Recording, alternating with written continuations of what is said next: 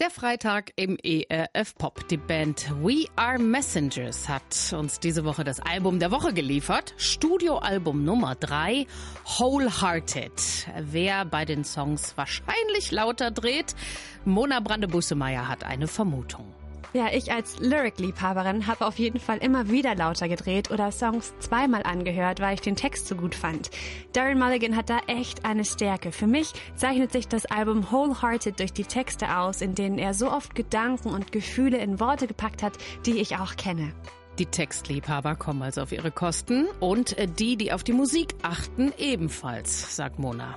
We Are Messengers deckt hier eine ganze Palette ab. Klar, irgendwie ist alles Pop, aber hier klingt nicht jeder Song wie der andere. Es gibt mal ein bisschen rockigere Nummern, etwas Gospel, ein wenig Folk. Da ist viel mit dabei, was das Album sehr abwechslungsreich macht.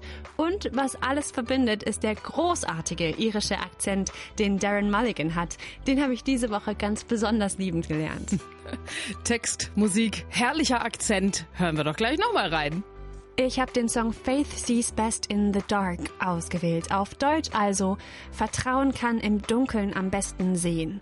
Ja, orientierungslos sein oder einfach nicht wissen, was man machen soll. Das ist so eine Situation, die ich auch kenne und wo ich so treffend und mutmachend finde, was Darren Mulligan hier singt, nämlich Vertrauen kann im Dunkeln am besten sehen. Also lauf langsam weiter. Gott hat einen Plan, der gut für dich ist. Faith sees best in the dark. Jetzt hier für euch vom Album der Woche Wholehearted von We Are Messenger.